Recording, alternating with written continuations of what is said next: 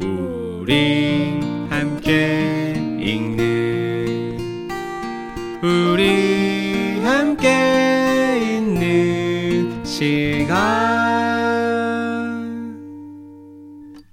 책이라웃 안녕하세요. 책과 함께 세 사람의 일상을 전하는 삼자대책 황정은의 아심한 책 2부가 시작되었습니다. 저는 삼자대책의 한자입니다. 저는 그냥입니다. 안녕하세요. 단호박입니다. 네, 와, 반갑습니다. 반갑습니다. 네. 오늘 저희가 읽고 이야기 나눌 책은 취미가 우리를 구해줄 거야 라는 책입니다. 그냥님이 고르신 책이죠. 네, 맞습니다. 방구석 저자가 쓰고 그리고 그리고 김영사에서 나온 책입니다. 아, 저희 방구석이라고 하기로 했습니까? 네, 단호박님께서 검색해 네. 주셨는데 네. 표준 발음이 그렇다고 합니다. 아, 그렇습니까? 네. 확신은 없습니다. 음, 국립국어원에 한번 요즘 국립국어원 카톡으로도 문의 가능한 거 아시죠? 아, 그래요? 네, 네. 카톡 채널이 있습니다. 아, 그렇구나. 그래서 간단한 맞춤법 같은 경우는 카톡으로 물어보고 네, 좋네요. 답변을 받을 수가 음. 있습니다. 음. 네. 그 맞춤법을 맞추는 것도 취미의 영역이 아닐까 싶은데요. 음, 물론 그럴 수 있죠. 어. 누군가에게는. 맞춤법은 중요한 일이긴 하지만 음, 이런 발음법까지 들어가면 취미의 영역이 되지 않을까 싶습니다. 두 분이 음. 굉장히 유체이탈 화법을 지금 하고 계신데 저는 녹음 시작되기 전에 두 분에게서 그런 모습을 봤어요. 네, 그렇습니다. 서로 검색을 하면서 팟의 발음이 아, 어떻게 되느냐. 그렇습니다. 아, 파테입니다. 팟태, 팟틀. 그치만 논란의 이가 여지가 있는 붙으면? 파티인가 파치인가. 이가 붙으면 국외음화가 되면서 파치가 된다고 합니다. 그치만 저는 파티라고 생각하고 싶어요. 음. 아, 이거 그 물어볼까요? 카톡으로? 이 방송 끝나기 전에는 답이 오지 않을까요? 네. 근데 표준어라는 것 자체가 교양 있는 현대 서울말이라고 하니까 그렇죠. 음, 굳이 모두가 교양 있게 현대 서울말을 쓸 필요는 없지 않습니까? 맞아요. 그래서 저는 팥을 삼기로 했습니다. 네. 팥을 팥을. 삼고 저는 팥을 그러면 파트를 삼겠습니다. 파틀 먹겠습니다. 그렇게 두 분이 오늘 열심히 검색하시는 걸 보고 아 나와 다른 종족이다. 아, 궁금하지 않습니까? 아 팥, 두 분처럼 많이 궁금하진 않았어요. 아, 그렇습니까? 교양 없어가지고. 네, 네. 그걸 또 그렇게 받으시면 또 그렇게 또. 저희는 뭐가 됩니까? 교양 있는. 분이 되는 거죠. 팥 알이 된다니까 막 우돛이라든지 이런 거 궁금해지잖아요. 아, 아, 연쇄적으로. 우돛 맞죠? 네, 우돛. 우돛. 맞아요. 우돛. 우돛. 우돛. 저- 어. 십니다일까요? 입니다일까요? 우돛. 우도십니다. 같은데요. 우돛입니다. 우돛입니다. 무궁무진한데. 취미입니다. 아. 이 정도면 취미예요. 이렇게 막 묻지도 않은 걸 궁금해하고 찾고 자발적으로 즐거워서 한다 이러면 취미예요. 음, 자. 오늘 책 취미가 우리를 구해줄 거야. 음. 어떤 책입니까? 네. 그렇습니다. 방금 이 책에 대한 설명이 저도 모르게 튀어나온 것 같아요. 잘 하지 않아도 상관없고, 해야 할 필요가 없어도 상관없고, 내가 그냥 즐거워서 하면 그게 취미다. 라는 음. 이야기를 하고 있는 책이죠. 그리고 그렇게 취미가 막 많아지면 혼자 즐겁게 하다 보면 내 세상이 막 다채로워진다. 더 다양한 것들로 채워진다. 라는 이야기를 하는 책입니다. 그림 에세이고요. 방 구석 저자는 인스타툰을 그리고 있는 작가이고 그리고 두 권의 독립 출판물을 낸 바 있습니다. 그 책의 제목이 구석구석 페리스. 파리, Paris. 구석구석 파리, 그리고 우울할 땐 귀여운 걸 보자. 라는 이런 너무나 바람직한 음. 제목의 책을 내셨습니다. 이 책은 처음 순서대로 보면 저자가 취미로 한 많은 것들을 종목 종목 이야기를 하고 있죠. 네. 그 중에는 식물 키우기도 있고, 달리기도 있고, 영화 보기 같은 것도 있고, 지도를 그리는 것도 있고, 수영도 있고, 그런 이야기가 쭉 나오다가 끝부분에 가면 개인적인 이야기도 나오는데, 저는 그 개인적인 이야기가 굉장히 인상적이었어요. 왜냐면 정말 취미가 이분을 구했구나.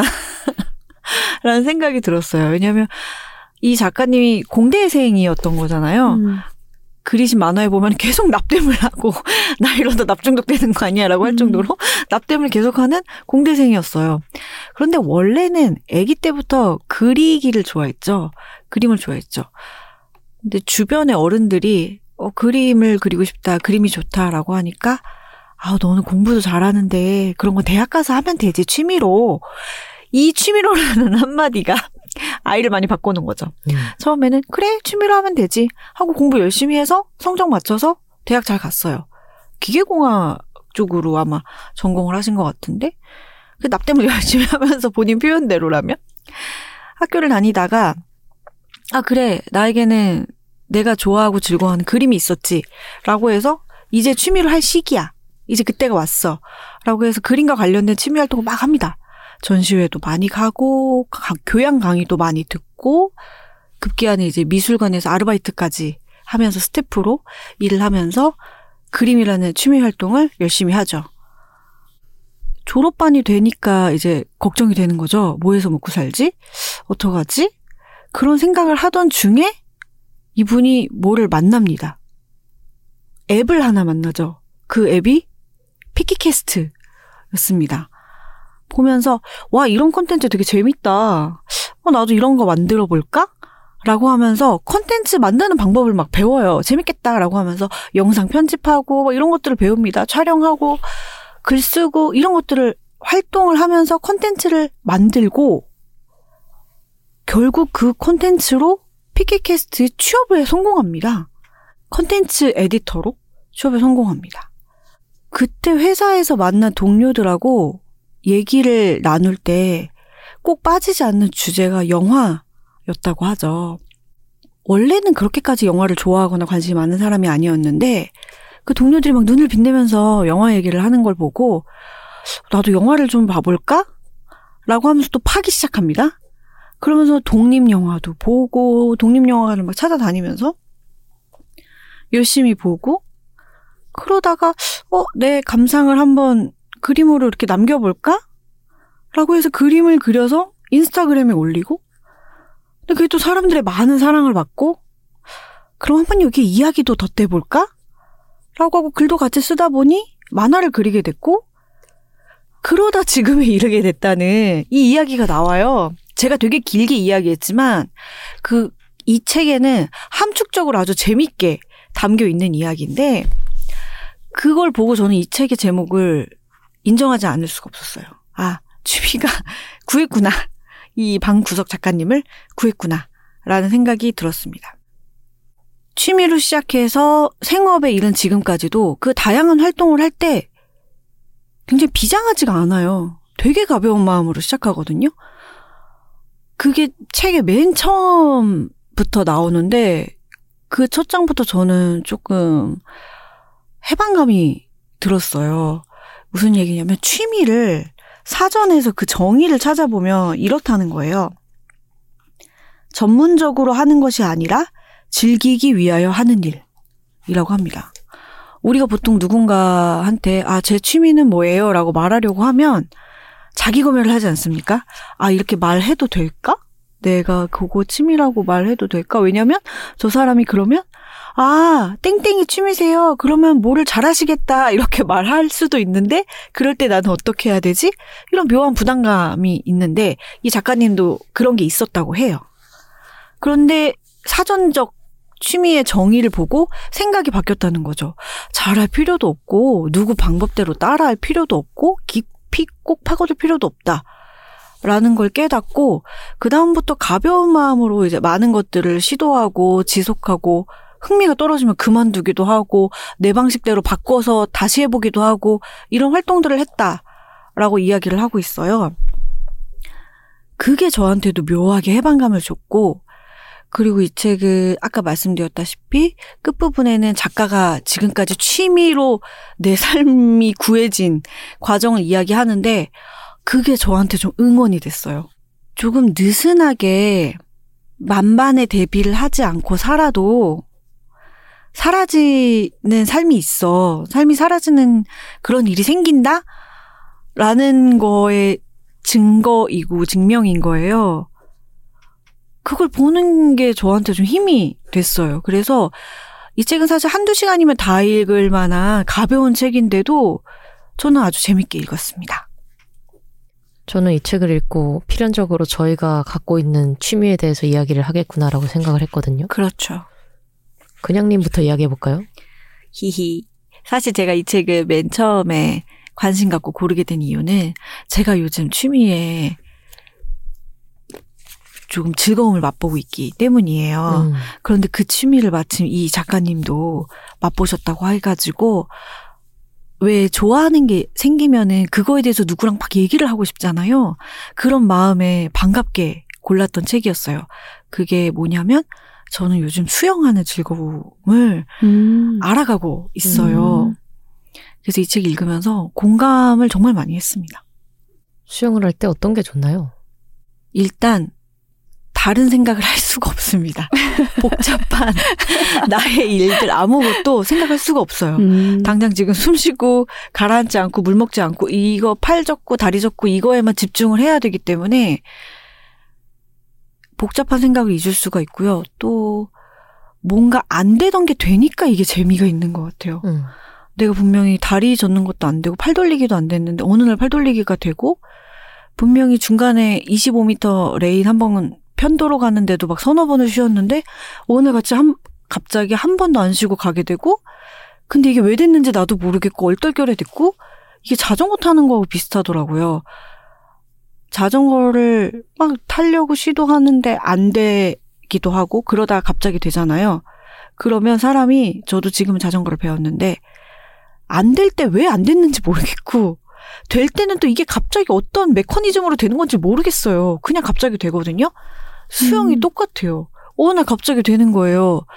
그래서 제가 그날 수영 같이 다닌 친구한테 너무 흥분해가지고 "헉, 봤어? 나 지금 완주했는데 이게 어떻게 되는지 나도 도저히 모르겠어. 왜 갑자기 됐지? 그런 얘기를 하겠어요. 안 되던 게 되니까 되게 재밌습니다. 음. 음. 방구석 작가님이 그 요령으로 힘을 빼는 것을 그렇습니다. 말씀을 하기도 했죠. 네. 저는 힘 빼기도 공감하지만 까짓 것에 너무 공감했어요. 음. 제가 왜 처음 수영장 가가지고 물 뜨, 물 위에 뜨기에 성공해가지고 두 분한테도 막, "아, 제가 떴어요. 난 생 처음 막 이랬잖아요. 그때 딱 그 마음이었거든요. 아니, 사람들이 몸에 힘을 빼야 뜬다는데 나는 물에 빠질까봐 너무 무서워서 몸에 힘을 못 빼. 근데, 아씨, 해보자. 죽기야 하겠어? 그냥 해보자. 그랬는데 정말 된 거거든요. 아, 빠져도 죽진 않아. 해보자. 했는데 되더라고요. 그 까짓 것 정신을 요즘 또 많이 생각하면서 음. 배웁니다. 힘 빼기가 힘들죠. 맞아요. 그렇습니다. 저는 제 인생 전반에 있어서 힘 빼기가 안 돼서 그게 고민입니다. 너무 그거는- 의외인데요?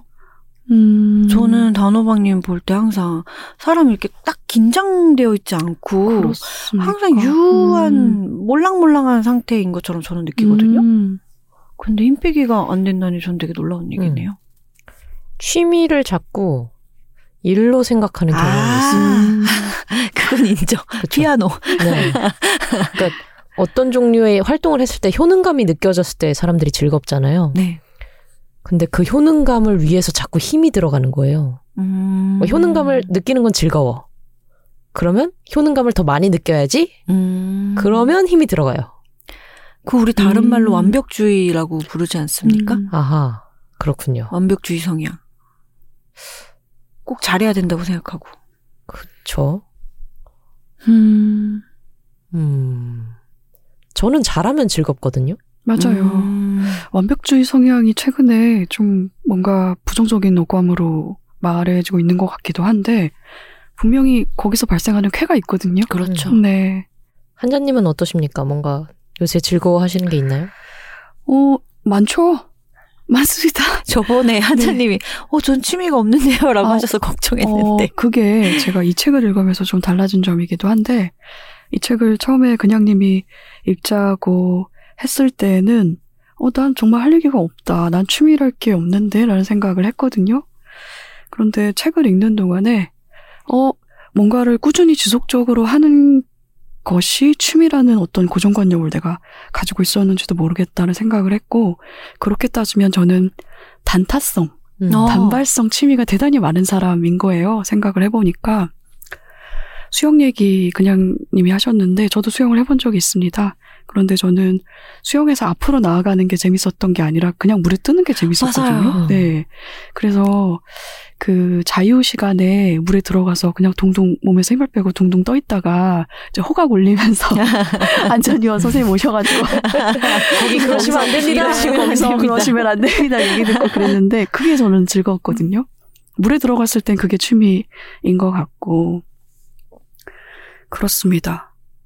짜질짜질하게 지금은 이어지고 있지 않은 잠깐 잠깐 했던 취미들이 있는데 어 끝난 건 아니에요. 예를 들어 가야금이라든지 방송 댄스도 있고요. 뭐 이런 것들 언젠가 다시 이어질 수 있는 그때그때 취미들이 있는 것 같아요. 그리고 뭐 가만히 바라보는 거 되게 좋아합니다. 음. 거기에 이름을 붙이기 나름인 거죠. 음. 그렇죠. 그래서 응시가 취미인 것 같다. 음. 아. 라는 생각도 좀 했고, 근래에 발견한 취미로는 읽기.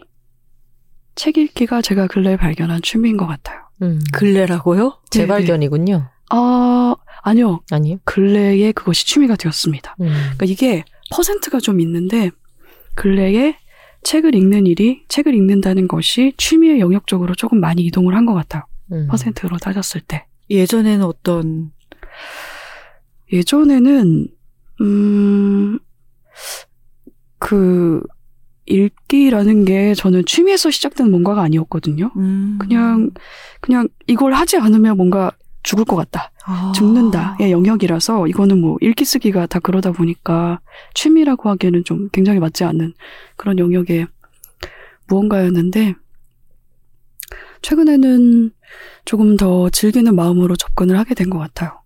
음. 그렇습니다. 저도 저희가 하는 모든 활동 중에 어떤 것을 취미로 하고 어떤 것을 취미가 아닌 것으로 나눌 것인가의 생각을 좀 했었는데 아마추어와 프로의 경계는 저는 나름 정립을 했거든요. 뭔가요? 음, 돈을 받으면 프로입니다. 그렇죠.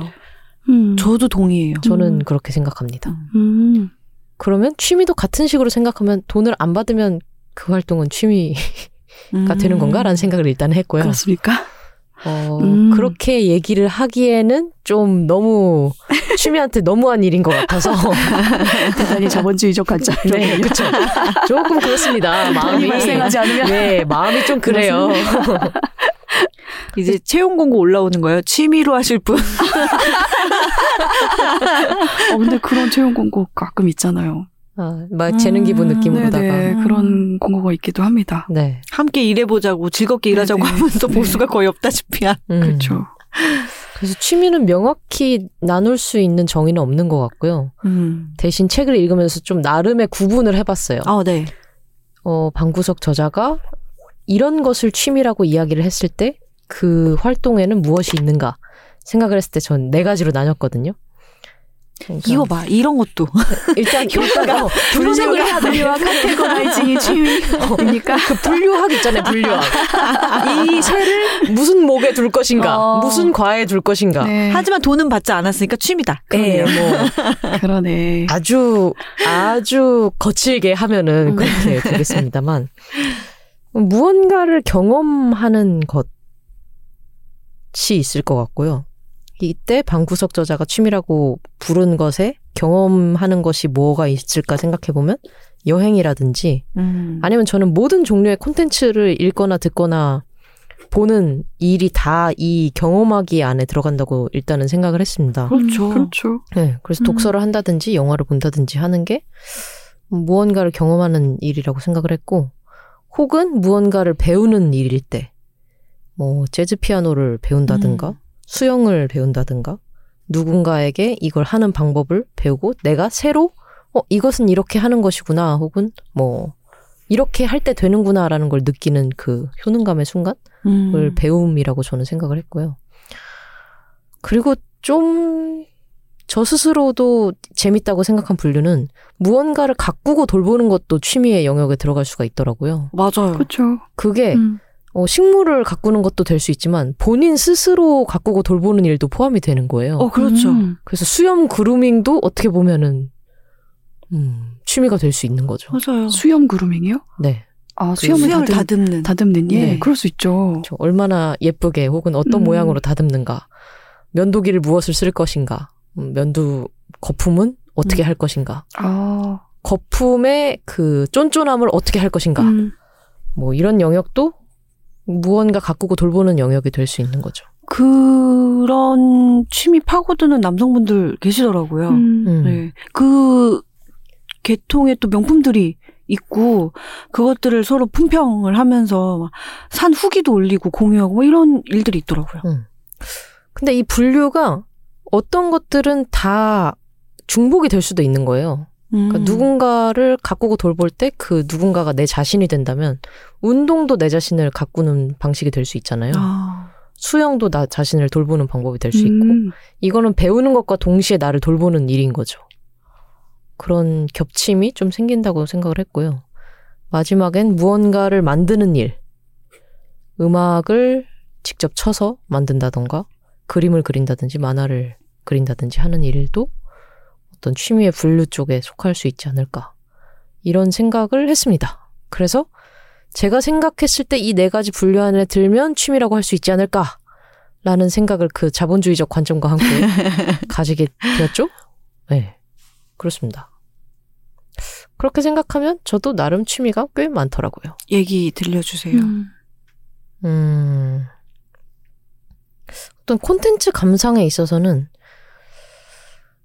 이것이 어떤 도움이 되는가, 이것을 잘 하고 싶다. 이게 나에게 나중에 어떤 인풋이 되어서 나중에 나의 아웃풋을 할 때 어떤 자양분이 된다라는 생각을 안 하고 좀 더 쾌의 영역에 가깝게 그냥 내가 즐거우려고 감상하는 영역은 웹소설이더라고요. 아, 음, 그렇구나. 그건 저도 그래요. 네. 음, 그러니까 다른 책은 제가 직접 생각을 하든 무의식적으로든 이것을 읽고 나면 나중에 이것을 어디다가 음. 써먹을 아. 일이 있을 거야. 네. 라고 생각을 자꾸 음, 하게 되거든요. 음, 그건 제가 책 팟캐스트에 출연하고 있어서인지도 모르겠어요. 아, 그럴 수도 있어요. 네.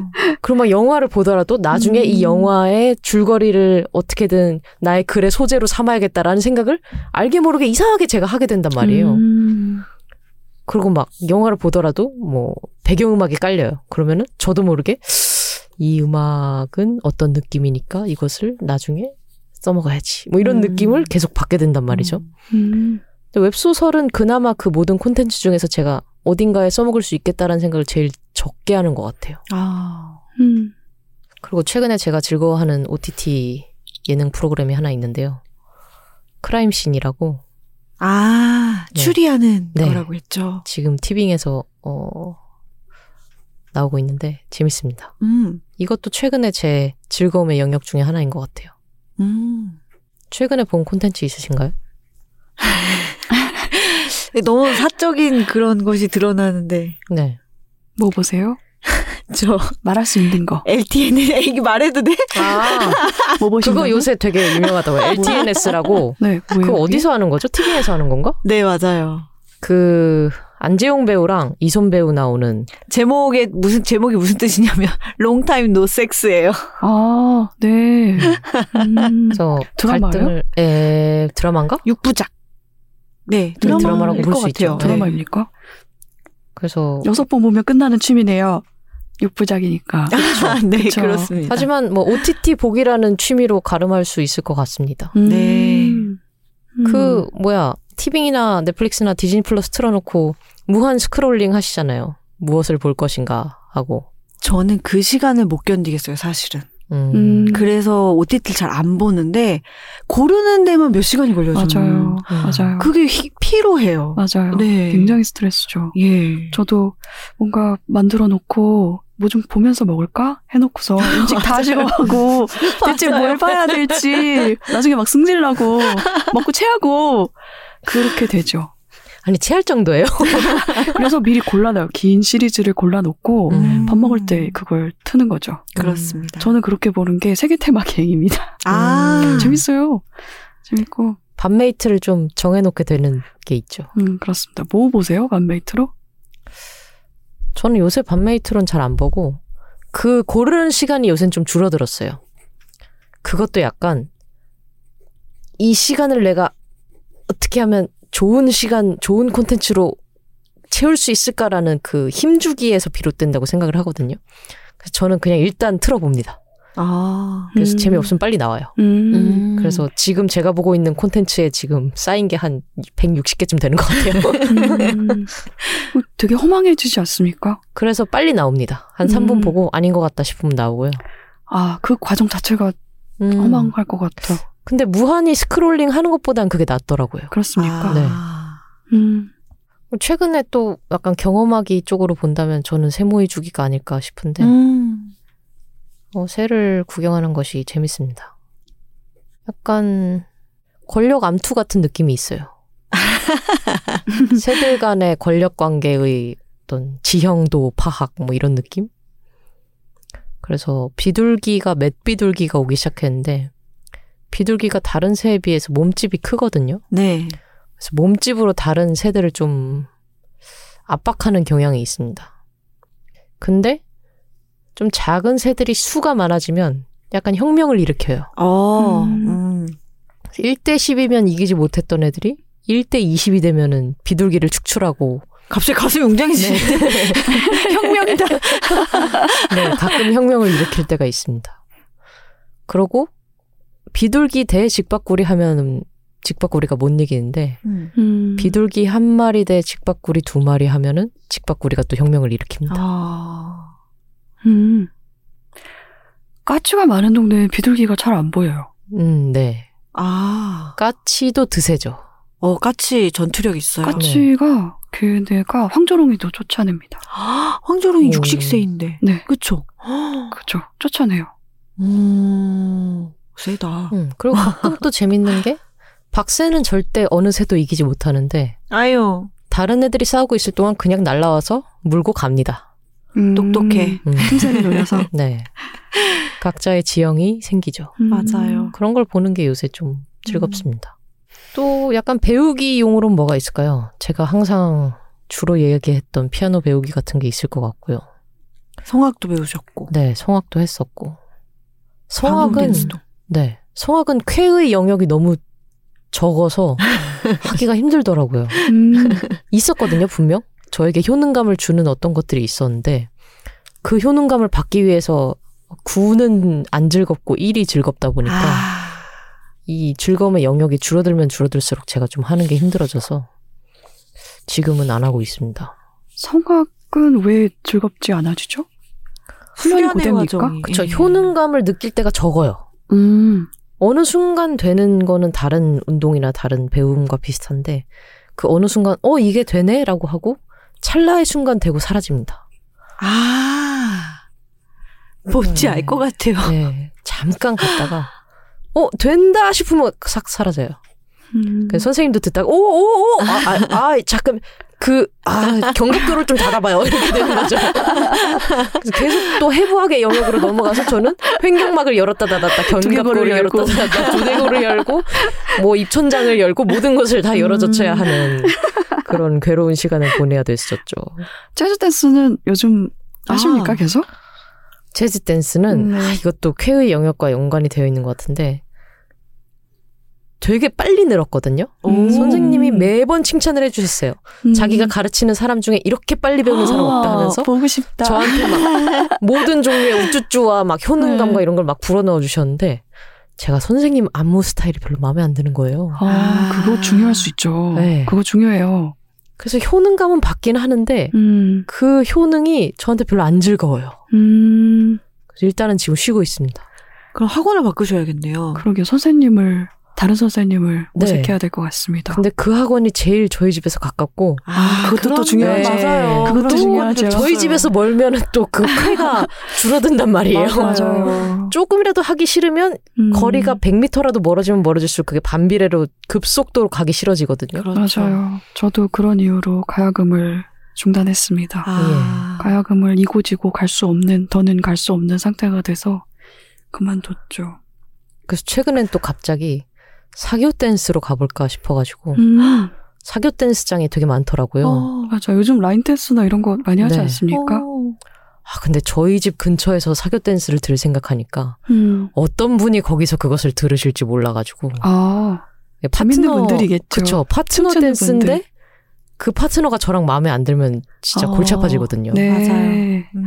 그럴 수 있겠네요. 네, 그래서 그 허들이 좀 높습니다. 음, 다른 데는 약간 가볍게 음. 깔짝할 수 있을 것 같은데, 파트너는 매번 바뀌지 않습니까? 네 매번 바뀌는데 음, 전반적으로 파트너들이 이상하면 음, 맞아요. 네. 전 라틴 댄스 배우고 싶다는 생각 진짜 오래 해 하고만 있는데 20대부터 계속 했는데 저도 이제 그런 파트너 문제가 항상 마음에 좀 걸리는 거예요. 학원에서 이제 만나야 되는데 음. 사람을 만나서 배워야 되는데 아우 좀 뭔가 마음에 걸리는 게 좀 많아요. 선뜻 가지 못하게 되는. 음, 음. 그게 이번에 방구석 저자님의 책에서 제가 배운 태도이기도 한 것 같아요. 뭔가를 하고 싶은 거, 재미를 느끼는 거, 재밌겠다 싶은 걸 많은 고민을 안 하고 그냥 해요, 이분은. 맞아요. 음. 그런 걸 보면서, 아, 저렇게 할 수도 있겠구나라는 생각이 저는 들기도 했습니다. 저는 작가님의 인스타그램을 찾았어요, 계정을. 음. 구석인데, G의 O가 4 개예요. 그리고 SEOK. 인스타그램 계정인데, G가 O가 다섯 개. 그럼 O가 구석이네요? 4개예요. 네, 네. 구석이네요. 구석. 아, 네. 꾸서. 구석이네요. 네, 맞습니다. 근데, 근래에 이제 그리신 인스타2니 있어가지고 몇 개를 봤는데, 작가님은 말씀하신 것처럼, 한자님이 말씀하신 것처럼 굉장히 즉흥적으로 금방금방 시도를 하는 분이에요. 근데 작가님의 여자친구분이 저하고 MBTI가 똑같은데, 인프제인데, 이 인프제들은 정말 그게 안 되는 거예요. 그래서 음. 작가님의 여자친구도 작가님이 신기해한대요. 어떻게 뭔가를 하기 전에 오만 가지 생각을 다 해보고, 다각도에서 막 다 걱정을 해보고, 음. 이러지 않을 수가 있어 하고 되게 신기해한대요. 근데 작가님은 정말 그런 분이에요. 네. 큰 걱정하지 않고 재밌겠다 해봐야지. 음. 근데 그게 이분의 에너지인 것 같고 저는 그 엄청 풍성한 호기심이 되게 부러웠어요, 사실. 이 책 읽는 내내. 어떻게 이렇게 많은 것들에 재밌겠다 해보고 싶어 라고 느낄 수가 있지? 그리고 선뜻 시작할 수 있지? 음, 그것도 재능인 것 같아요. 맞아요. 음. 저는 조금 다른 의미일 수도 있는 것 같은데 무언가를 시작하지 못한 이유가 이미 제가 벌려놓은 것들을 자꾸 눈에 밟혀요. 아, 그것도 음. 있어요. 음. 그래서 시간 음. 대비 어 가야금을 배우느니 그냥 피아노를 한 번 더 배우는 게 낫지 않을까? 이런 음. 생각으로 못 하게 되는데 결국엔 두 개 다 안 하죠. 그래서 결과적으로는 어 그냥 안 하게 되는 것은 똑같은데 그 뒤에 제가 뭘 생각하고 있느냐는 좀 다른 것 같아요. 음. 저는 예전에 했던 취미를 다시 잊거나 새로운 취미를 시도해 보지 못하는 가장 큰 이유가 시간입니다. 아, 시간이 너무 어, 나이 먹을수록 시간이 부족하죠? 너무 음. 시 하루가 빨리 가요. 네, 너무 부족해요, 시간이. 음. 수면 시간을 6시간, 7시간, 6시간 정도를 잡아도 너무 부족해서 어, 쉽지가 않더라고요. 네. 최근에 또 저의 취미 중에 하나가 있는데 최근에 수어를 배우기 시작했거든요. 어. 근데 일주일에 두 시간이에요. 그러면 집에 평일에 집에 오면 한 8시쯤 되는데 이제 그 사이에 저녁을 허겁지겁 뭔가를 먹죠. 그리고 두 시간 동안 하면 10시고 그러면은 허겁지겁 먹었던 것을 치우면 잘 시간이 돼가지고 그 하루의 취미를 위해서는 그 전날을 약간 좀 쉬어줘야 돼요. 어. 음, 그날은 약간 하루 종일 뭔가를 하고 있다는 기분이 들어서 그 전후로 뭔가를 쉬어줘야 그게 가능하더라고요. 그러게 말입니다. 노동 시간이 단축이 돼야 음. 맞아요. 취미 추구도 좀 더 원활해지지 않을까 싶습니다. 네. 저는 딱히 출퇴근 시간은 없지만 그래도 제가 내면적으로 가지고 있는 이 루틴 시계가 있어가지고 보통 직장인들 출퇴근하는 시간에 맞춰서 저도 일을 하거든요. 그러다 보니까 정말 평일에 오후에 2시간 내기가 쉽지가 않아요. 음. 댄스 이야기가 잠깐 나왔습니다만 몸을 조금 조금씩 움직여서 근육 쓰는 법, 몸 쓰는 법 이런 거 조금씩 알아가는 재미 그런 것도 있지 않습니까? 네. 수영에서도 그런 거 있잖아요. 음, 네. 뭔가 음, 몸에 힘을 빼서 어느 순간에 안 되던 동작이 되는 것도 있지만 그동안에 짜잘짜잘하게 단련된 근육이 어느 순간에 자기가 아 내가 이렇게 쓰는 거구나 하고 쓰임을 음. 깨닫고 확 물살을 헤치고 앞으로 나가는 경우도 저는 있을 거라고 생각을 맞아요. 하거든요. 음. 그런 거 느끼는 재미도 있을 것 같아요. 저는 댄스 배우고 나서 저의 척추 중립에 대해 자주 생각하는 계기가 되었습니다. 음, 밸런스 동작을 많이 하는군요. 있고요. 어떤 동작이 너무 안 되는데 생각을 해보니까 이게 내가 이 동작을 반복해서 연습하지 않아서가 아니라 제 골반 위치가 그냥 처음부터 다른 거예요. 음, 그래서 선생님이랑 같은 것을 추었을 때 느낌이 너무 다른 거죠. 음. 음, 그래서 저의 올해 목표는 골반 중립과 척추 중립입니다. 음. 지금도 약간 어깨를 내리고 갈비뼈를 닫고 척추를 중립으로. 운동 중에 수영 말고 그냥님 뭐 하신 게 또 있나요? 없어요. 자전거랑 수영밖에는 음. 몸을 쓰는 것은 없습니다. 음, 운동을 음. 그렇게 좋아하지 않아요, 사실은. 음, 근데 수영이 재밌는 이유가 운동한다는 생각이 들지 않아요. 운동한다는 생각이 들지 않고 제가 아까 한자님께서 말씀하실 때 너무 공감했는데 저도 진짜 좋은 게 그냥 물 속에 제가 있는 게 너무 즐겁거든요. 음, 수영보다 헤엄보다는 사실 그게 더 재밌어요. 그래서 요즘에 제가 평일 아침에 수영을 가요. 자유수영을. 그럼 그 시간에 유아풀이 정말 한산에 어른밖에 없어요. 초급 어른 한 서너 명만 있고 유아가 없어요. 애들 학교 가거나 했으니까. 그러면 제가 제일 좋아하는 것은 그 얕은 물 속에 들어가서 온몸을 사지를 쭉 펴고 물 위에 떠서 해달처럼 360도를 계속 도는 거예요. 음. 음. 그게 너무 재밌죠. 재밌어요. 그러다 코로 물 들어오고. 맞아요. 그리고 물 속에서 사람들이 수영하는 그 모습을 볼 때 그 슬로우 모션으로 보이는 게 너무 예뻐요. 음. 느낌 음. 있어요. 사람들의 그 느릿한 동작을 보는 음. 게 굉장히 느낌 있어요. 그런 게 좋습니다. 음. 네, 운동 같지가 않아요. 저한테는 수영이. 음. 저는 구기 종목 좋아하는 편인 것 같긴 해요. 축구는 별로 안 좋아하고요. 농구 좋아하고. 아 맞아요. 요즘에 농구 하시다가 손가락도 다치시고 네. 음. 기억나네요. 네. 그것도 약간 효능감하고 연결이 돼 있을 것 같은데 음. 축구는 골과 골 사이가 되게 길거든요. 그 시간 차가 음.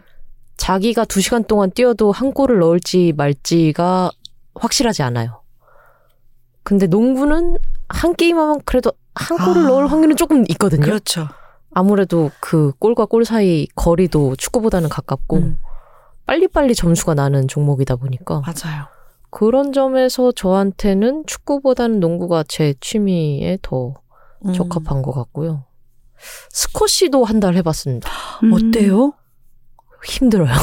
어, 진짜 힘들다고. 하더라고요. 네. 그럴 것 같아요. 허벅지 근육이 팽창되는 기분을 잘 느낄 수 있습니다. 음. 아, 그렇게 어깨에도 좀 무리가 가지 않나요? 한 달밖에 안 배워서 모르겠습니다. 그때 새벽반으로 들었는데 선생님도 새벽에 나오기 힘드셨는지 자꾸 안 나오시더라고요. 음. 선생님이 안 네, 나오시는데.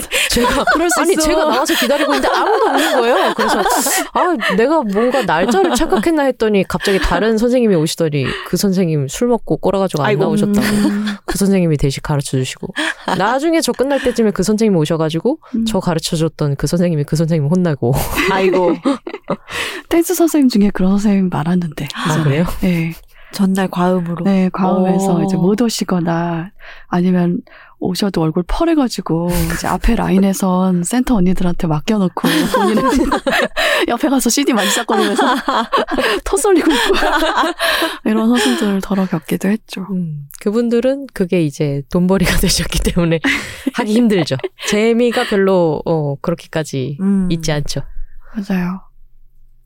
그 요가라든지 발레가 내 몸의 근육을 내가 어떻게 쓰고 있는지 그리고 지금 내 몸의 근육이 어떻게 어디쯤에 있고 어디 어느 부분에 힘을 주고 있는지를 제일 골똘하게 생각하면서 할 수 있는 운동인 것 같아요. 그렇다고 음. 하더라고요. 네, 네. 조금 조금씩 해봤는데 그게 재미가 있더라고요. 음. 저는 무술 종목도 좋아하는 편이긴 합니다. 음. 음. 어렸을 때 해동검도를 했었거든요. 아. 아 검도. 네. 저는 무식하게 근육을 쓰는 게 좀 좋은 것 같아요. 음. 아, 물론 이렇게 얘기하면 해동검도는 음. 무식한 것이냐라고 반론이 들어올 수 있기 때문에 해동검도는 무식하지 않습니다. 그러게 검도의 어느 부분이 무식하게 힘을 쓰는 거죠?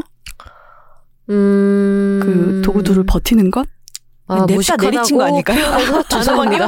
냅다 내리친 거 아니야? 제가, 머리, 머리! 제가 무리를 일으켰습니다. 무식하지 않고요. 어렸을 때 해동감도를 배울 때 그 검법을 하는 시간보다 팔굽혀펴기나 마운트 클라이밍이나 뭐 윗몸 일으키기 같은 기본 기초 체력을 다지는 훈련을 훨씬 더 많이 했었거든요. 음. 가서 줄넘기를 100번 하고 와라. 그래서 100번 하고 앉으면 이번에는 팔굽혀펴기를 50번 하고 와라. 그럼 가서 또 팔굽혀펴기를 50번 하고 1시간 수업을 들으면 50분 정도로 그렇게 스트레칭과 기본 음. 근력으로 채운 다음 마지막 10분을 검수를 배웠었거든요. 그게 좀 단순하고 저한테 맞았어요. 당시 음. 사부님도 전날마다 과음을 하셨던 거 아닐까요? 애들 굴리다가 자 이제 일로 와 10분 남았다. 아이들한테는 그게 더 효율적일 수 있어요. 음. 그 아기 남자 아이 키우는 부모님들이 태권도 학원을 보내는 또 다른 목적이 있다고 하잖아요. 기운 빼기요? 네. 아, 그래야 음, 애들이 밤에 있죠. 집에서 얌전히 잔다고 어, 근데 해서 그것도 어른도 해당하는 말이긴 합니다. 아, 그렇게 음, 힘 빼고 숙면. 나면 네, 숙면이 잘 되고. 맞아요. 맞아요.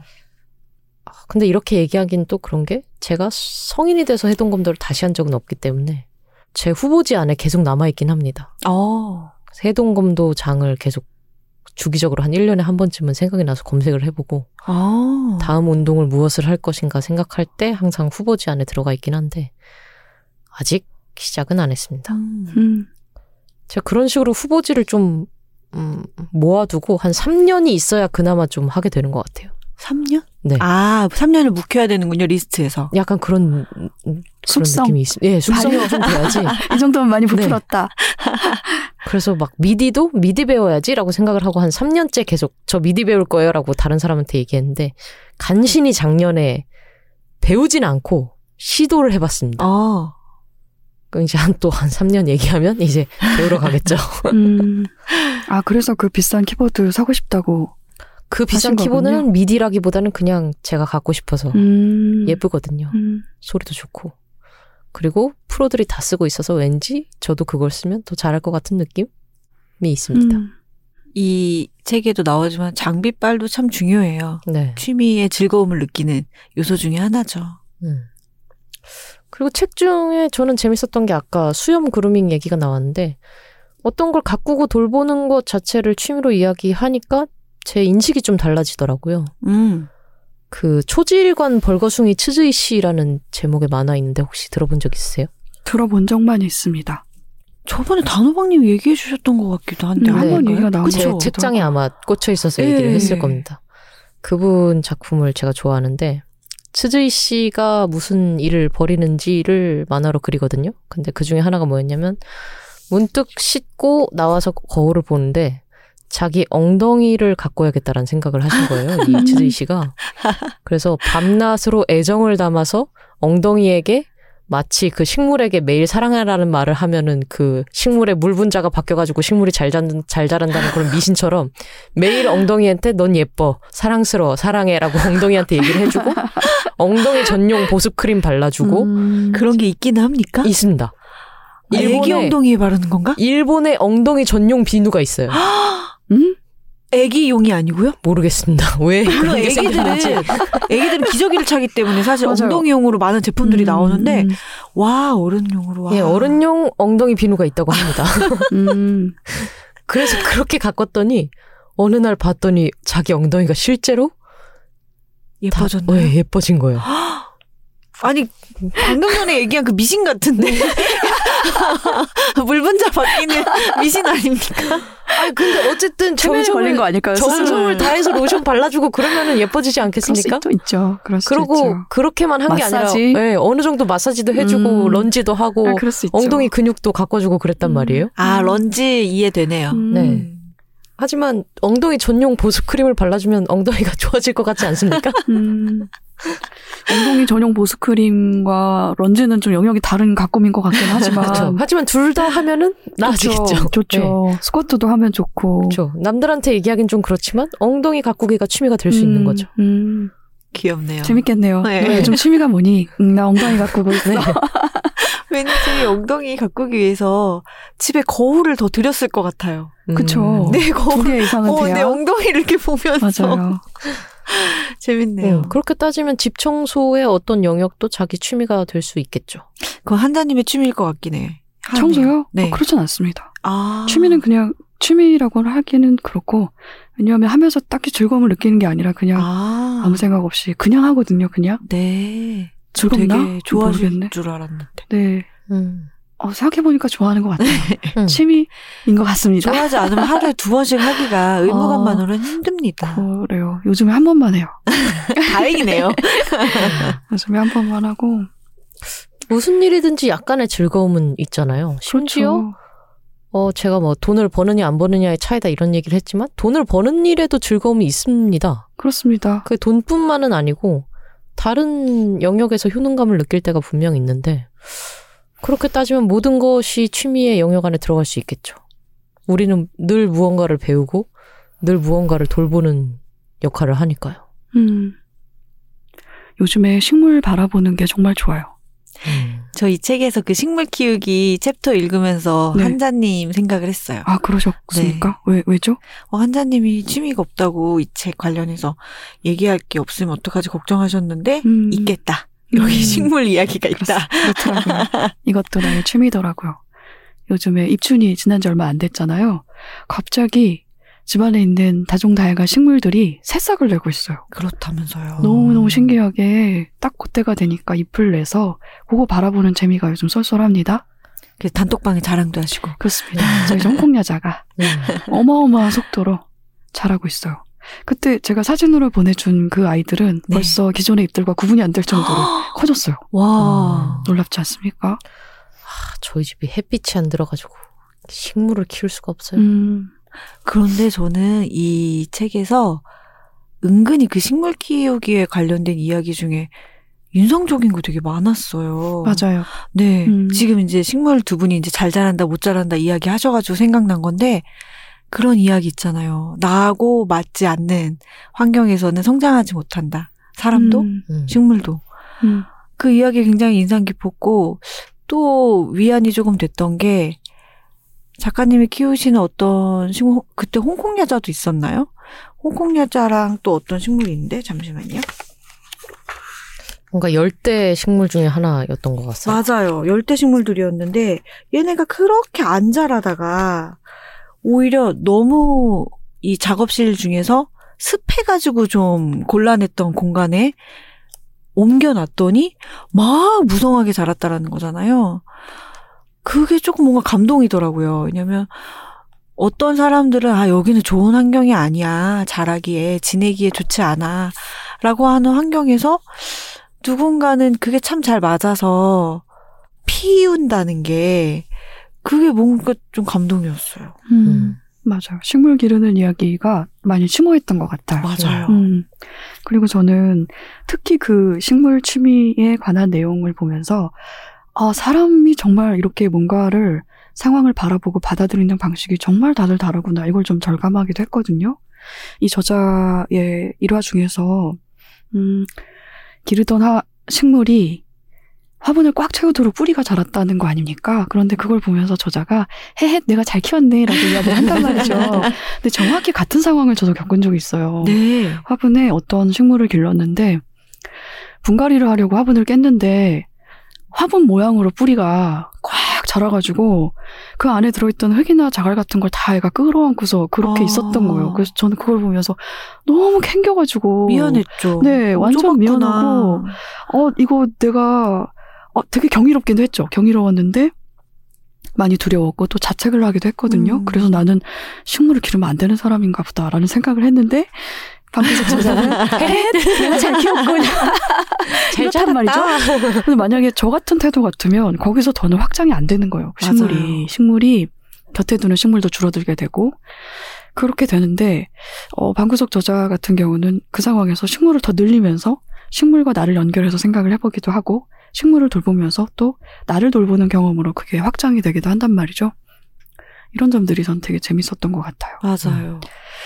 그리고 저는 이 책이 정말 좋았던 게 정말 많이 웃었어요.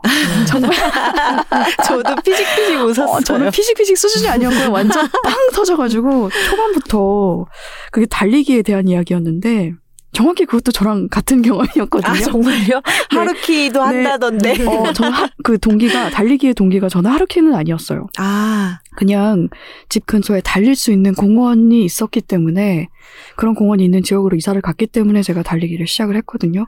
또 오랜 로망이기도 했습니다. 아. 조깅이나 그 마라톤이. 그래서 달리기 시작했는데 이 달리기라는 게 사람들이 운동을 안 하다가 음 이제 좀 뭔가 위기감을 느껴서 해야겠다고 생각을 했을 때 제일 처음 하기 쉬운 운동이 달리기예요. 네. 그 헬스장에 가서도 보통 그걸 뭐라 그러죠? 트랙 올라가서 런닝머신. 러닝머신부터 하는 경우가 많은데 달리기는 사실 이게 운동을 전혀 하지 않다가 하기에는 굉장히 무리가 따르는 운동입니다. 아. 근육이 좀 많이 필요한 운동이고 자세도 굉장히 중요한 운동이기 때문에 다쳐요. 그냥 무작정 달리다가. 그런데 같은 과정을 같은 기대와 과정을 이분도 했더라고요.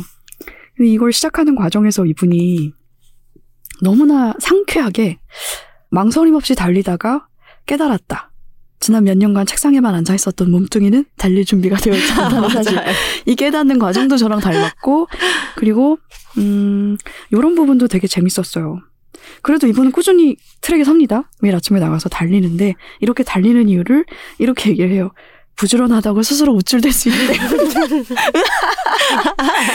어, 저 여기서 후후 아침형 인간하고 그림이 너무 귀엽고, 너무너무 재밌었고, 그러면서 익숙해질 무렵에 이분이 놀라운 사실을 깨달았다고 해요. 재밌네. 이러면서 달리긴 재밌지만 이 달리기와 영감은 아무 상관이 없다는 네. 것을 깨달으면서 대답해 하루키 하면서 원망을 허무는 컷이 나오거든요. 이런 부분들이 너무너무 재미가 있었고 공감이 되면서도 이 방구석 저자의 이 방구석 저자의 페르소나가 무척 귀엽지 않습니까? 꾸석이. 네.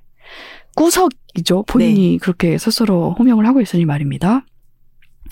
꾸석 저자의 이 페르소나가 대단히 귀여워요.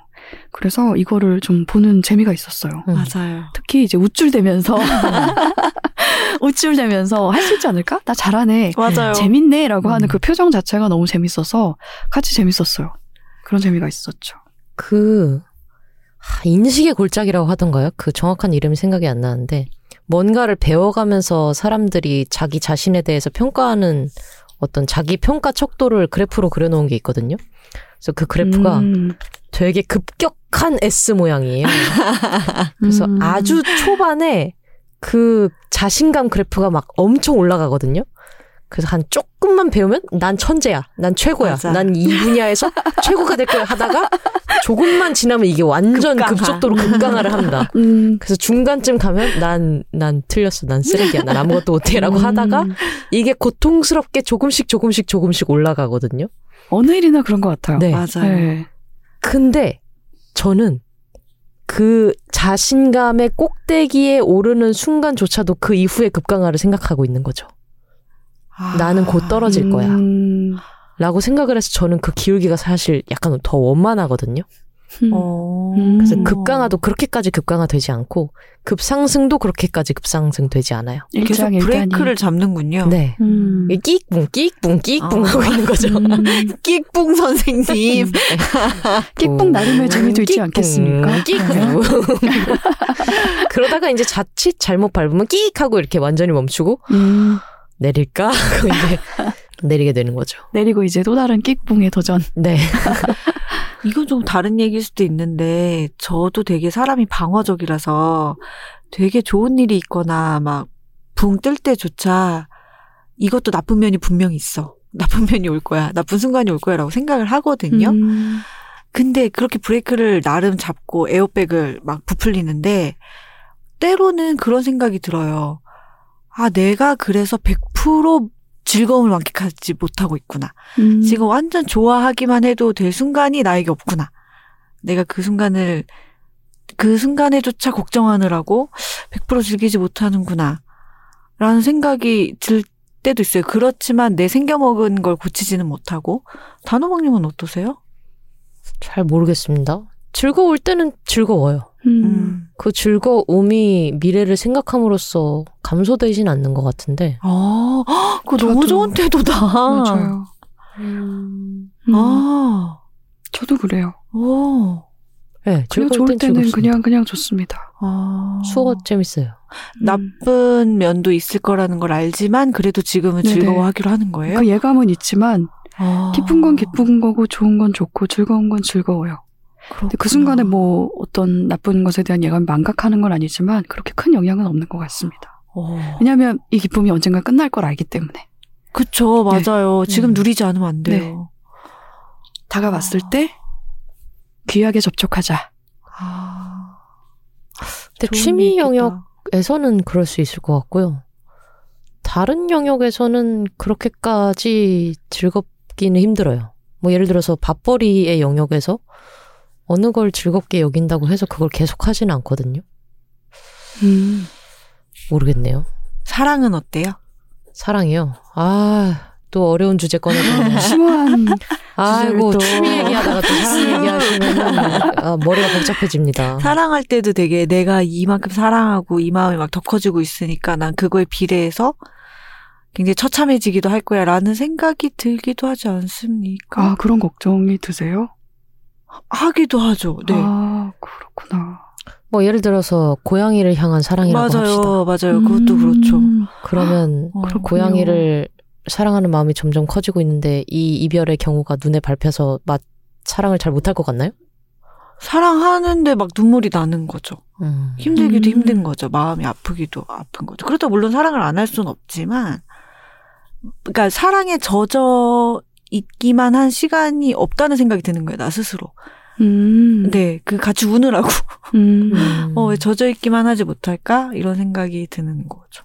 존재를 사랑하는 것과 자기가 하는 일을 사랑하는 일은 좀 다른 것 같아요. 음, 아. 그렇기도 하고요. 네.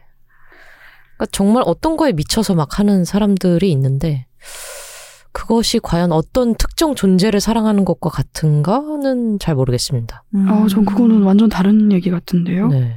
음. 취미에 미친 사람들이 분명 있죠. 음. 갑자기 댄스에 빠져가지고 하루 8시간씩 댄스를 한 다음에 그것이 자기 밥벌이가 되는 사람이 있습니다. 어, 있어요. 여덟 시 가면 뼈가 관절이 예, 많이들 하시더라고요. 아, 아, 진짜요? 여덟 네. 시간을? 네. 모니카나. 리아킴 같은 사람들 아닐까요? 네. 그러니까 취미가 더 이상. 사랑에 빠져서 취미가 취미가 아니게 되는 아. 순간이 분명 오기도 하죠. 네. 방구석 음. 저자 같은 경우에도 그림을 좋아하다가 그것을 음. 어떻게 하다 보니 밥벌이가 되는 경우가 생길 수도 있고요. 음, 네. 창작 영역에서는 그럴 수가 있겠죠. 예술 네. 영역에서는 말입니다. 네. 예술 영역이 아닌 취미? 다른 것도 있을 수 있죠. 예체능이라면 있을 수 있죠. 검도에 갑자기 너무 몰입해서 아, 음, 관장님이 되시는 경우라든가. 다른 거 뭐가 있죠, 취미? 달리기를 너무 좋아해서 달리기 선수가 된다. 어, 그럴 수 있죠. 음. 방 청소를 너무 좋아해서 청소 정리 전문가가 된다. 다 될 수 있겠네요. 네. 무슨 얘기 하다가 여기가 나왔죠? 제가 무슨 얘기 하다 사랑 얘기를 꺼냈죠? 두렵지 않으냐고. 어. 음, 아, 맞아요. 음, 이, 이 사랑이 했었죠. 너무 커서 잃을 게 아. 겁난다고 맞아요. 하신 것 같아요. 취미 영역에서는 일을 걱정은 잘 안 하는 것 같긴 합니다. 음. 음, 다만 취미 영역에서 빠졌다가 이제 부상을 입고 그만두게 되는 경우는 있죠.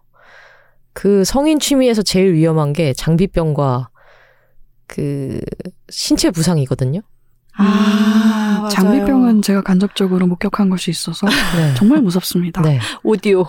그렇습니다. 그리고 신체도 좀 문제가 되는 것이 달리기 같은 경우에도 아 달리기 너무 재밌어 달리기 해야지라고 하다가 이제 무릎이 나가고 맞아요. 아. 관절이 나가고 그러면은 대퇴근 막장근 네. 만성염증 시달리게 되면 이제 그런, 그런 거죠. 네. 막장근이라는 근육이 있어요? 근데 제가 거길 다쳐 가지고 조깅하다가 조깅을 한참 맞들인 적이 있었거든요. 그래서 시간 단축하는 재미로 하루에 한 시간 이상씩 빠른 속도로 뛰고 그랬는데 그러다가 대퇴 근 막장근을 다쳐 가지고 여기요 골반 옆에 걔는. 왜 이름이 막장근일까요? 모르겠습니다. 아, 그 어디 끝부분에 있으니까 막장근이겠죠. 그런가 봐요. 네, 그래서 거기 부분을 다쳐서 이게 진료를 치료를 받고 스트레칭을 꾸준히 해도 낫질 않아요. 음. 어떡해. 잘 낫질 않아 가지고 그런 면에서는 취미를 사랑하다 취미를 잃게 될 위험은 있을 수 있겠네요. 그런 거네. 그 음. 경험이 제게도 있는 거네요. 네.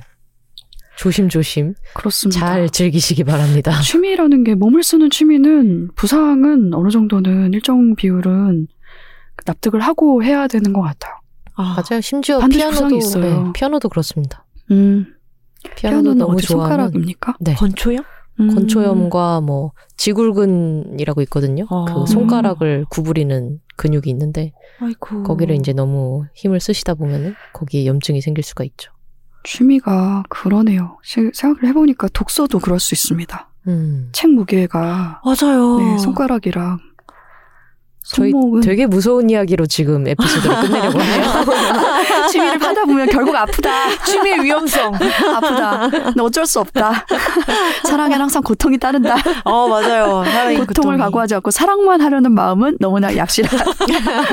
열매만 취하려는 꿀 빨려는 야. 마음 집어치워라. 누가 이 책을 읽고 결론을 이렇게 낼 수 있을까요? 그러게, 우리 완전 기발하다. 정말. 방구석 작가와 완전히 대치되는 관점으로 저희가 맞아요. 마무리를 하게 된 것 같네요. 음. 즐겁게 음. 하라고 하셨는데, 음. 재미를 찾아서. 그렇습니다. 그렇지만 저는 이 책을 정말 재밌게 읽었어요. 저도요. 음, 취미의 기분으로 읽었습니다. 음. 아 그리고 이 책에 스티커가 딸려왔어요. 어, 맞아요. 네, 원래 저는 굿즈로 딸려오는 스티커를 정말 좋아하지 않습니다. 아, 그런데 이 스티커는 정말 유용하게 쓰고 있어요. 음. 이 그림체가 워낙 귀여워서 그런지 여기저기 필통에도 붙이고 컵에도 붙이고 잘 쓰고 아. 있습니다. 네, 좋습니다. 저희 마지막으로 뭔가 이야기할 만한 게 있을까요? 뭐가 있을까요? 그러게요. 음. 최근에 취미를 통해서 느끼거나 배운 것들을 하나씩 얘기를 해볼까요? 취미를 통해서 느끼거나 배운 거요? 그러니까 정확히 제가 그 얘기를 하려다가 지금 말았거든요. 왜냐하면 어 이거 살려야겠네. 그게 그 제가 스쿼트를 즐기거든요. 최근에 한 몇 개월 동안은 제가 좀 약간 심리적으로 운동할 수 있는 상태가 아니라서 외부 운동을 안 하고 집에서만 하고 있어요. 횟수도 일주일에 세 번 정도만 하고 있는데 주로 이제 근력 운동 위주로 합니다. 집에 바벨이랑 운동 도구가 있어서 집에서 하고 있는데 이 스쿼트라는 게 두루두루 일상생활 사는데도 굉장히 많은 도움이 되는 운동이거든요. 그래서 운동선수로 뭔가 근육을 전문적으로 단련할 게 아니라면 그냥 살아가는 사람들에게 이 스쿼트라는 운동의 쓸모가 물건을 들 때 좋아요. 물건을 음. 들때 정말 많이 도움이 되거든요. 음. 스쿼트 자세가 사실은 물건을 안전하게 들려고 하는 운동이기도 음. 한것 같아요. 그래서 취미가 이렇게 일상에도 도움이 된다는 이야기를 하려고 제가 하려다가 음. 이걸 또 쓸모로 연결 짓고 싶지가 않아서 할, 음. 하, 하지 않으려고 했는데 이제 또 단호박님이 그 이슈를 뭐 주셔가지고 쓸모라기보다는 느낀 거를 얘기하는 네, 거니까요. 느낀 거, 네, 느낀 거, 느낀 거. 또 저의 또 잡다함이 드러나는데 chromatic 하모니카라고 있거든요. 하모니카의 음. 종류가 여러 가지가 있는데 오. 블루스 하모니카가 있고 chromatic 하모니카와 다른 하모니카 뭐라고 부르는지 모르겠네요. 하여튼 단선 하모니카가 있는데 어, 신기하다. chromatic 하모니카는 반음이 되는 하모니카예요. 그래서 음. 우리가 예전에 하모니카 불렀을 때 도레미파솔라시도만 되고 파샵이나 라 플랫 이런 거 안 됐었는데 그 크로매틱 하모니카는 여기 이렇게 그 버튼 같은 게 있어서 음. 버튼을 누르면 반음이 올라가거나 반음이 내려갑니다. 오. 그거를 또 갑자기 끌려가지고 작년에 구비를 해놨는데 그 하모니카가 좀 섬세해요. 그래서 겨울 차가운 날씨에 불면 소리가 안 나옵니다. 음, 아? 금속판으로 되어 있어서 아. 실내에서 불어도 그렇습니까? 네, 금속이 온도가 몇 도냐에 따라서 음. 소리가 나는 구간이 있고 안 나는 구간이 있거든요. 아, 그럼 습도 문제 아닙니까? 습도 문제일 수도 건조해서. 있을 것 같고요. 음, 하여튼 온도 차이가 있다고 하더라고요. 음. 그래서 차가운 날씨에 불면은 하모니카가 상해요. 아, 왜 세상에. 상하는지는 잘 모르 그 원리는 네. 잘 모르겠습니다만 아, 왠지 알 것 같은데? 그래 그게 이제 창틀 같은 게 겨울에 많이 손상이 되잖아요. 네. 그래서 아닙니까? 온도 때문에. 경직돼서 네, 네네. 그런 걸 것 같아요. 근데 그걸 모르고 제가 아이고. 겨울에 불어버렸단 불러 말이죠. 제끼셨군요. 불러 제끼요? 불러 불어 제끼요? 제꼈단 말입니다. 그리고 한동안 잊고 있다가 제가 저번 주에 다시 꺼내봤거든요. 네. 특정 음이 안 나는 거예요. 아유. 세상에. 그래서 이제 또 낙원상가에 조만간 들르긴 해야 되는데 음, 수리가 됩니까? 될 지지 않을까요? 음. 설마 그렇게 한 번 불어 제꼈다고 그 하모니카가 돌아가신다면 그건 네. 너무 안타까운 일 아니겠습니까? 어, 분명 음. 그 악기 고침의 달인 분들이 어떻게든 해주시지 않을까요? CPR. CPR. 그 제가 상상하기로는 네. 안 돼요. 더 이상 얘기하지 마세요. 더 이상. 아니 아니 더 이상 얘기하지 마음의. 준비가 안 됐대요. 아니, 그쪽 아닙니다. 그쪽 아니고 왜 겨울철에 하모니카가 겨울철에 유독 예민하게 반응하는가를 제가 상상을 지금 방금 얼른 해봤거든요. 후딱. 근데 이게 하모니카 불 때 침 들어가죠. 네. 그래서 아닙니까 혹시? 침이 어느 정도는 아닌 것 같은데 하여튼 습기거나 온도거나 네. 둘 중에 하나일 그렇습니까? 것 같습니다. 저는 감이 온도라고 생각합니다. 왜냐하면 그 얘기 들어보셨죠? 철길도 음. 여름에 얘가 살짝 맞아요. 늘어난다고. 네네. 그러니까 얘가 철이다 음. 보니까 겨울에는 약간 좀 오그라드는 경직되는 그러니까요. 상태여서 걔가 이렇게 손상도 네. 되고 이런 그래서 거 아닐까. 진동에 더 민감하게 반응하는 게 아닌가 음. 그 얇은 네. 판때기가. 네. 근데 실내면은 별로 온도는 상관이 없지 않습니까? 음. 그래서 저는 왠지 습도 문제일 것 같다는 생각도 들고. 네. 하여튼 그 것을 겪고 나서 완전히 모른 채로 부딪히는 거는 좀 문제가 될 수도 있겠다라는 생각을 했었습니다. 네. 아, 물론 정말 즐겁, 깨달음이다. 즐겁습니다. 저번 겨울에 불었을 때 즐거웠어요. 불어 제꼈습니다. 음. 재밌었어요. 하지만 음, 돌이킬 수 없는 강을 건너게 될 수도 있다. 음. 라는 생각을 했습니다. 저는 방금 이 하모니카가 왜 겨울에 유독 예민해지는가를 생각하다가 저의 새로운 취미 하나를 발견을 한 것 같아요. 어. 발명이 아니라 발견한 것 같은데 요런 거 들었을 때 요거저거 상상하는 게 제가 음. 되게 즐겁네요. 추리 추론. 음. 네. 어. 제가 습도 문제일 것 같다고 말씀을 드렸잖아요. 근데 얘기를 하고 보니까 어차피 하모니카에 침이 들어가는데 그러면 습도는 또 상관이 없지 않을까? 그럼 온도일까? 음. 하고 요것저것 뒤집어서 생각하는 게 저는 몹시 재밌네요. 네.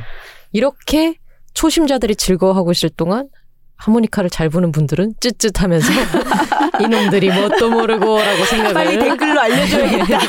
이런 생각하고 집단 계실 지성 거예요. 필요하다. 하시고 있겠죠. 음, 완전 딴 얘기인데 그 김목인 저자가 아코디언에 빠져가지고 네. 그 내용으로 소설을 쓴 적 한 번 있거든요. 음. 그 소설 되게 재밌는데 제목이 뭡니까? 갑자기 제목이 생각이 안 나네요. 음, 마르셀 아코디언 클럽이었나? 그 위픽 시리즈로 나온 소설인데 재밌습니다. 음, 그것도 음악에 취미가 있으신 분들은 한번 읽어보시면 재밌을 거예요. 음. 이렇게 또 책까지 권장을 해주시고 네. 모든 것이 다 이어지게 됩니다.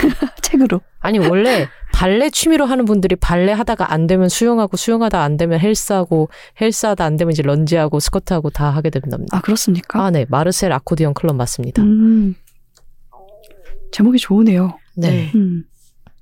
그냥님도 하나 소개해 주시죠. 음, 저는 요즘 진짜 수영에 대해서 생각 엄청 많이 해가지고 이 이야기를 정말 어디다가 마음 먹고 좀 풀어놔야겠다. 줄줄이. 막 이런 생각까지 요즘 하고 있거든요. 음, 그 중에 두 가지만 이야기를 하자면 최근에 이런 경험이 있었어요. 말씀드렸던 것처럼 물속에서 요즘 굴르는 거를 좋아하는데 사실 그걸 처음에 하게 된 거는 제가 수영을 못 하니까 친구는 레인에 가가지고 수영하라고 내두고 저는 이제 어린이 풀장에서 물에 뜨는 것밖에 못 하니까 그걸 하다 보니까 이게 너무 재밌다는 걸 알게 된 거예요. 그래서 물속에서 부유하고 굴르고 하다가 친구를 만나서 제가 그랬어요. 나는 해파리야. 라고 얘기를 했어요. 그때 그런 생각이 든 거예요. 아니, 물 속에 있다고 모두가 헤엄을 쳐야 되는 건 아니잖아? 모두가 지느러미 달린 생명처럼 헤엄을 쳐야 하는 건 음. 아니고, 아, 물속에서 부유하는 생명도 있고, 물속에서 구르는 생명도 있고, 아니면 멈춰있는 생명도 있는 거지. 맞아요. 라는 생각이 들어서 나는 해파리야. 라고 음. 자기소개를 했었는데, 그런 걸 생각하는 즐거움이 있었고요. 음, 그리고 또 하나는 최근에 아 정말 너무 심란한 일이 있었어요. 마음이 너무 많이 쓰이는 일. 개인적으로는 상처를 받았던 일이 있었는데 그 기간 동안 아 한동안 그걸 머리에서 떨치기가 힘들더라고요. 왜 이런 일이 생겼을까? 뭐를 잘못했지? 뭐가 잘못했을까? 어떻게 해야 되지? 이런 생각 때문에 막 화도 났다가 슬퍼도 졌다가 막 너무 막 절망도 했다가 너무 억울하기도 하고 막 슬프기도 하고 정말 감정 롤러코스터를 탔었는데 그 중에 제가 하루 처음으로 25m 횡단에 성공을 한 거예요. 완주에 성공을 한 거예요. 그래서 그때 그런 생각이 들었죠. 아, 나는 오늘을 그 기분 나쁜 일이 있었던 날로 기억하지 않고 오늘 나는 처음으로 완주한 날로 기억할 거야. 음, 그런 생각이 들었거든요. 음. 그런 게 제가 요즘 취미 하면서 즐거웠던 음, 순간이었어요. 음. 맞아. 취미에 그런 힘이 있는 것 같아요. 네. 아. 내가 한없이 떨어질 때 한 번씩 턱턱 걸려주고 음. 받아주는 부분이 있는 것 같습니다. 맞아요. 받아주는구나. 음, 약간 재활의 경험 같기도 해요. 아. 그렇기도 하죠. 네. 특히 음. 신체를 쓰는 취미에 있어서는 그게 그 전에 나에게 힘듦으로 남았던 게 몸으로 남게 되잖아요. 그게 마음이 번잡해서일 수도 있고 정말 몸이 음. 힘들어서일 수도 있는데 몸이든 마음이든 어떤 식의 상처나 힘듦이나 스트레스가 몸으로 오게 된단 말이죠. 맞아요. 근데 몸을 쓰는 취미를 하게 되면 그게 허, 약간 재활이 되는 면이 있어요. 음, 음. 저 100% 공감. 네. 음, 그게 여태까지의 몸, 몸으로 나타난 그런 신체적 증상들이 땀을 팍 흘리면서 내 근육을 단련하는 과정에서 물리적으로는 불쾌인데 그게 쾌로 전환이 되는 경험을 하게 됩니다. 네. 아. 그런 장점이 있는 것 같고 저도 예전에 대단히 마음이 괴로운 시기가 있었거든요. 그런데 그때에 제가 무게 운동을 좀 했어요. 그래서 너무 무게를 욕심내니까 선생님이 이제 커트를 해서 60kg을 넘지는 못했습니다만 그거를 바벨 운동을 그거를 하는데 너무 좋은 거예요. 어. 마음이 막 다 부서져서 흩어진 것 같고 그럴 때는 내 몸도 조각조각 나는 것 같고 그런 물리적인 고통, 신체적 증상으로도 좀 나타나고 그랬거든요. 그런데 그 무게를 들려면 일단은 내 두 발바닥이 바닥에 단단히 붙어야 되거든요. 그래서 무게를 딱 들어 올렸을 때, 그날의 무게를 딱 들어 올렸을 때, 무게 중심이 발바닥에 꼭 실려요. 그러면서 내 두 발바닥이 바닥을 꼭 눌리는 느낌이 있는데, 그게 정말 좋더라고요. 음. 그 힘으로 그 시기를 버틴 시기가 있었어요. 정말 몸을 움직여서 하는 취미가 좀 심리적인 면에 보탬이 되는 경우가 있습니다. 네. 그리고 운동 같은 경우는 운동을 취미로 삼고자 하는 경우는 엄두를 못 내는 경우도 많잖아요. 수영이든 달리기든 말입니다. 그런 분들 같은 경우는 단체 운동으로 먼저 시작을 해보는 것도 저는 좋을 것 같아요. 음. 단체 운동이 그냥 아무 생각 없이 가서 선생님이 내 몸을 굴리는 대로 하라는 대로 옆 사람과 앞 사람이 하는 대로 이렇게 이렇게 굴리는 그 그런 약간 뭘 아예 그런 경험 그런 재미가 있어요. 몰라. 그리고 가끔 이제 소리도 지를 수 있고 그래서 어. 사람들 속에 섞여가지고 네. 그거는 한자님이 줌바를 들으셔서 그런 것이 아닌가. 길게 얘기했지만 사실 중바 두 글자. 아 줌바 안 한 지가 꽤 돼가지고 가고 싶네요. 6개월 됐는데 벌써 선생님이 다른 데로 가셔가지고 아. 선생님을 놓쳤어요. 선생님 중요해요, 진짜. 되게 중요합니다. 특히 댄스는 정말 음. 중요해요. 왜냐하면 그 선생님의 그 자세를 제가 받아들이게 되거든요. 아. 근데 내가 아까 그 단호박님이 말씀하신 것처럼 그 선생님의 자세가 마음에 들지 않으면 음. 그거는 그 몸짓이 내 몸짓이 되는 걸 내가 바라지 않는 것이잖아요. 거부한다. 저, 저 어딘가 저 몸짓 그런 게 분명히 있단 말이죠. 선생님 되게 중요하고 공동 운동이 되게 좋고 캐틀벨 운동 같은 것도 소리 지르는 경우 있어요. 아. 기압 지를 때가 있거든요. 뭐 검도도 소리 지르긴 합니다. 맞아요. 그게 있다니까요, 진짜. 그 GX가 그런 재미가 있습니다. 네. 오늘 즐겁게 이야기를 하게 되었네요. 네. 그러네요. 역시 취미가 우리를 구해줄 겁니다. 네. 오늘 읽은 책 한 번 더 소개를 해주시죠. 네. 오늘은 방구석 저자의 취미가 우리를 구해줄 거야. 김영사에서 만든 책이고요. 함께 읽었습니다. 그리고 다음에 저희가 같이 읽은 책은 제가 추천할 책입니다. 이번에는 저희가 음, 올리버 트위스트를 같이 읽었으면 좋겠어요. 와. 찰스 디킨스 원작이고요. 윤혜준 번역가가 번역한 올리버 트위스트가 창비에서 이번에 출간이 됐어요. 저는 이 올리버 트위스트를 어렸을 때 다이제스트 판으로 네. 축약본으로 읽었거든요. 어린이 세계 명작 맞아요. 그랬던 것 같아요. 음. 이런 게 있었죠. 네. 다들 그렇게 읽었죠. 네. 그런데 이번에 세계문학 전집에 포함이 되면서 이제 완- 아마도 완역본이겠죠. 좀 두껍게 번역이 됐어요. 그래서 저를 바라보고 웃으셨습니다. 아닙니다. 그냥 저는 눈을 뜨고 있었을 뿐입니다. 그쪽을 향해 요거를 같이 읽어보면 좋겠다. 는 생각이 들어서 요걸 같이 읽어보도록 하겠습니다. 네. 좋습니다. 과연 어렸을 때 저희가 읽은 내용과 얼마나 다를지가 저는 기대가 됩니다. 또 이제 그렇습니다. 충격과 공포. 네. 이 내가 읽은 거 뭐였어? 이렇게 되겠죠. 네. 어렸을 때 읽기에도 대단히 인물들이 인상적이고 또렷했거든요. 음. 그거는 뭐 이번 번역본에도 마찬가지일 것 같은데 그래도 워낙 분량이 차이가 나서 뭔가 뭔가가 좀 다를 것 같긴 합니다. 네. 읽어봅시다.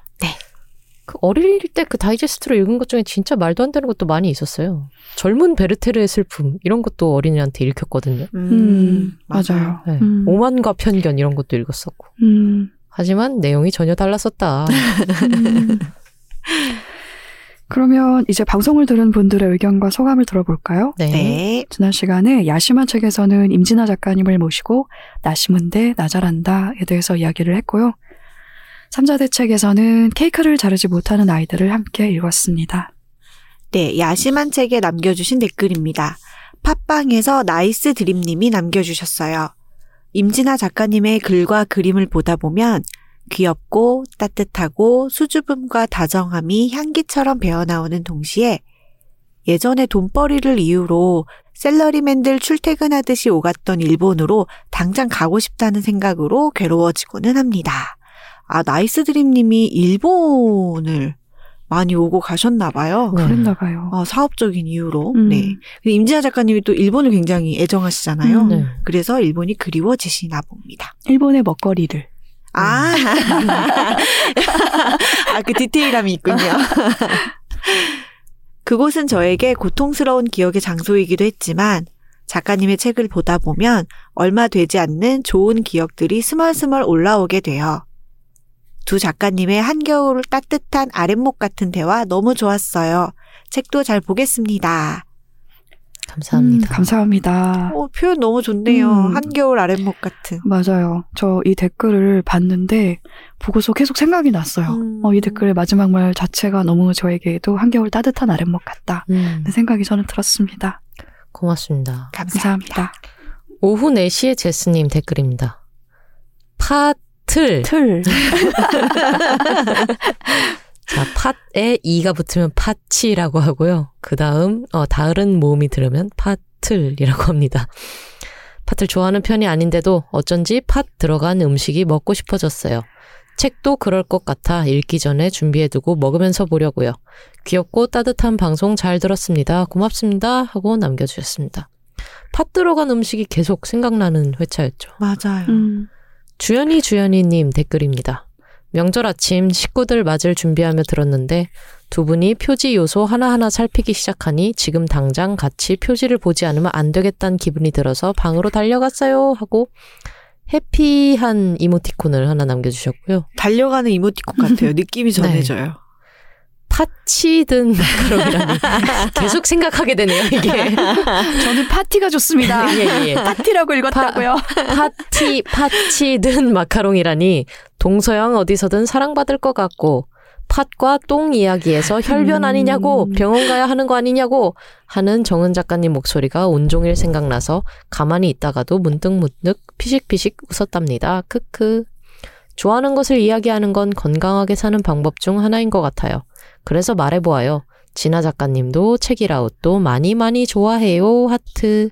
오늘의 건강 정립. 하고 남겨주셨습니다. 음, 고맙습니다. 더 건강해지셨습니다. 음, 저는 임진아 작가님 방송 마치고 나서 한동안 그 팥과 똥 생각에서 빠져나, 꼭 메아리처럼, 아니, 어떻게 똥 색깔이 팥 색깔이지? 어떻게 팥 색깔이 똥 색깔이지?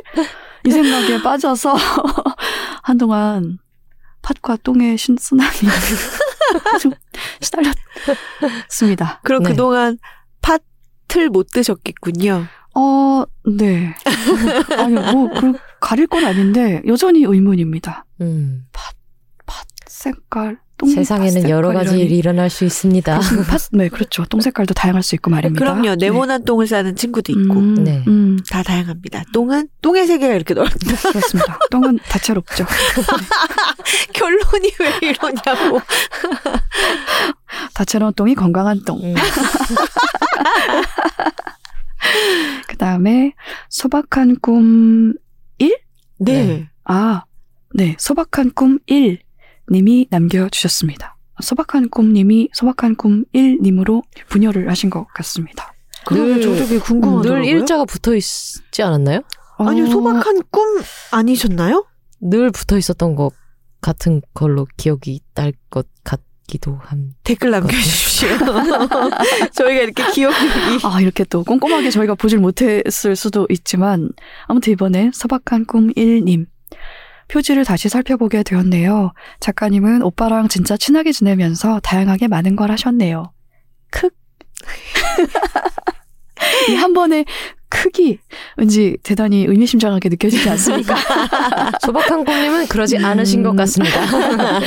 역시 언니 오빠가 많은 영향을 주지요. 그래도 만화책 이권부터 보는 건 너무해요. 찐빵 같은 글, 리코더 같은 글 다 쓰고 계신 것 같아요. 얘기 들을수록 먹고 싶은 게 많은 방송이었습니다. 다음 책도 기대되네요. 감사합니다. 하트 남겨주셨습니다. 고맙습니다. 만화책 이거는 정말 심했어요. 음, 그 오빠분께서 이건 사과하셔야 돼요. 음, 근데 그 오빠분이 너는 이건 읽어라고 하지도 왠지 않았을 것 같지 않아요? 그냥. 임진아 그냥 작가님이 당연하게 차지한 거죠. 그 당연함이 이제 사과해야 되는 면인 거죠. 알겠습니다. 아이고, 그렇습니다. 미스트 HH님입니다. 안녕하세요. 팥돌이입니다. 정말이지 저를 위한 책이 아닐 수가 없기에 당장 주문하러 갑니다. 하하. 팥은 참 매력적인 식재료임에 틀림이 없어요. 임진아 작가님의 글도 그림도 좋아라 하는데 이렇게 한 책에서 만날 수 있어서 기쁩니다. 팥을 좋아하는 작가님과 식자재 이야기 읽는 것을 좋아라 하는 황정은 작가님. 두 분의 달달하고 솔솔한 이야기를 듣는 겨울밤이라 행복했습니다. 맛있는 것을 잘 챙겨 먹는 것이 스스로의 복을 짓는 방법 중 하나인 것 같아요.